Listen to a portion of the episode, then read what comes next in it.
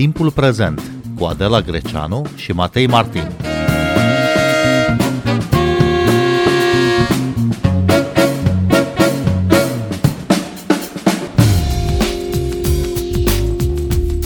Bun găsit la timpul prezent. Războiul din Ucraina aduce România în prim plan. Dintr-un stat periferic, marginal, România a devenit un reper important pe harta NATO. Sprijinul militar s-a mobilizat rapid.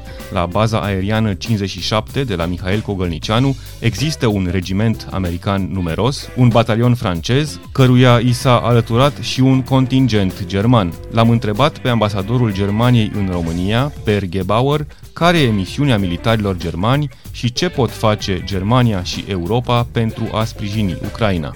Domnule Perge Bauer, bun venit! Guten Tag, Herr Marin. Vielen Dank für die Einladung. Forțele aeriene germane își sporesc prezența din România, a anunțat ministrul german al apărării. Cristine Lambrecht a fost de altfel miercuri în România și s-a întâlnit cu omologul ei Vasile Dâncu la baza aeriană Mihail Cogălnicianu. Care e scopul acestui contingent militar la Marea Neagră? Deutschland und Rumänien sind transatlantische Alliierte Germania și România sunt uh, aliați transatlantici și în contextul acestei agresiuni a Rusiei împotriva Ucrainei stăm ferm alături unii de ceilalți, umăr la umăr. NATO, ca alianță de apărare, este bazată pe conceptul fundamental al sprijinului și apărării reciproce, iar măsurile comune de poliție aeriană, la care, așa cum ați spus, participă și forțele aeriene germane, reprezintă expresia acestei solidarități și a sprijinului transatlantic. Ministrul federal al apărării, doamna Cristine Lambrecht, s-a aflat într-adevăr ieri în România pentru a purta discuții politice și a vizita soldații germani aflați la baza militară aeriană Mihail Cogălnicianu. Cu această ocazie s-a întâlnit cu ministrul român al apărării, domnul Vasile Dâncu, cu care a avut discuții foarte bune, care au exprimat parteneriatul strâns și legăturile dintre țările noastre. Dacă îmi permiteți să folosesc acest prilej, aș dori să adaug că la scurt timp după această vizită s-au petrecut cumplitele accidente aviatice, când s-au prăbușit un avion românesc de luptă și un elicopter de salvare, iar opt buni militari români și-au pierdut viața. Suntem șocați și deosebit de întristați de această grea pierdere și transmitem sincerele noastre condoleanțe familiilor, celor apropiați lor și întregului popor român.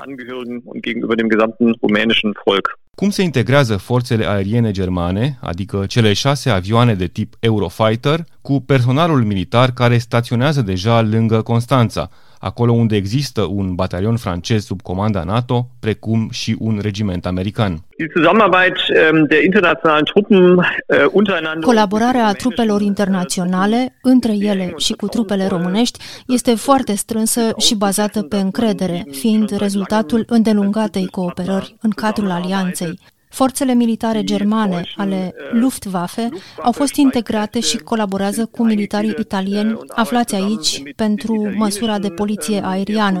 Însă, desigur că există și interacțiuni strânse cu trupele americane și, mai nou, franceze de aici.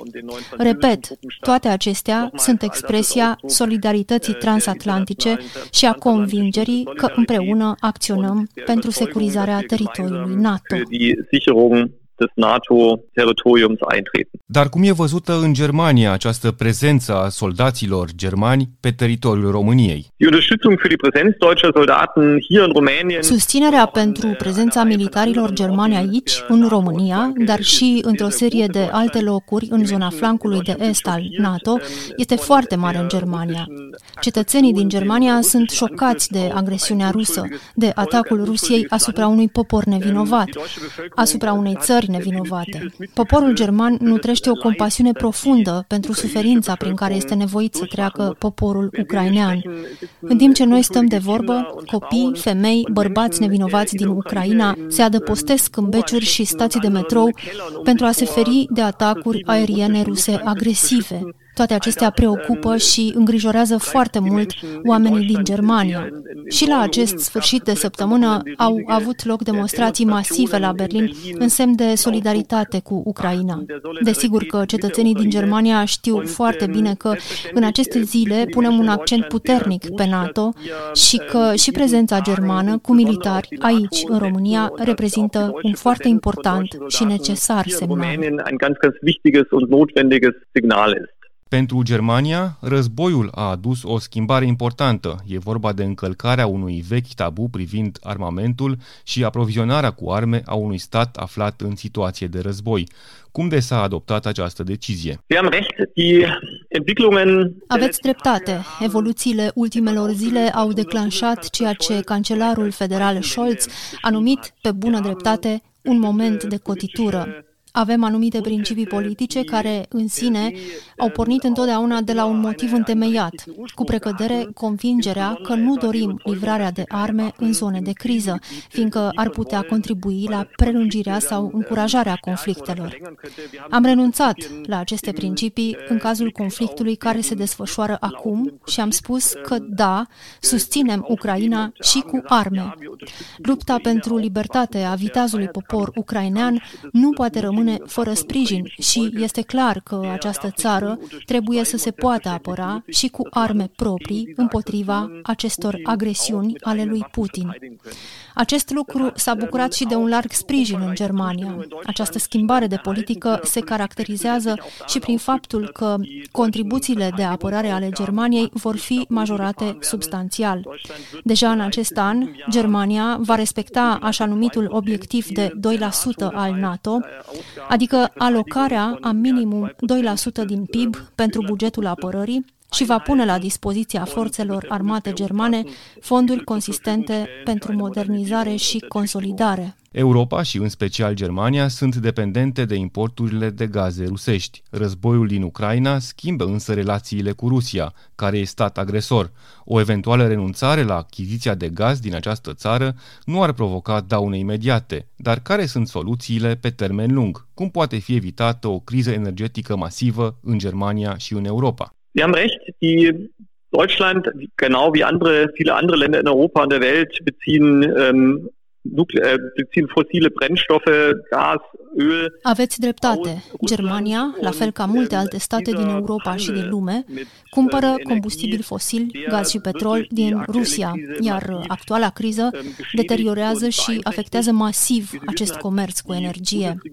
După cum știți, guvernul federal a suspendat și proiectul conductei de gaz Nord Stream 2, deoarece este clar că în acest moment, în care Rusia desfășoară o agresiune agresiune împotriva unui stat membru ONU, încălcând dreptul internațional, un astfel de proiect nu este adecvat. Acest lucru va avea consecințe asupra alimentării cu energie a Europei, iar răspunsul la întrebarea dumneavoastră referitoare la gestionarea consecințelor este că trebuie să punem și vom pune un accent mai mare pe sursele de energie regenerabilă. Energia regenerabilă ne oferă independență față de furnizarea de energie dinspre Rusia. În acest sens, politica Germaniei și politica României sunt asemănătoare. Știm că președintele Iohannis a anunțat marți că România se va baza și mai mult și pe surse de energie regenerabilă. Bineînțeles, va trebui să găsim furnizori alternativi de energie. Guvernul federal are în vedere acest lucru în prezent. Cancelarul german Olaf Scholz a vorbit de mai multe ori despre o nouă Ostpolitik, o nouă politică a Germaniei în Europa de Est.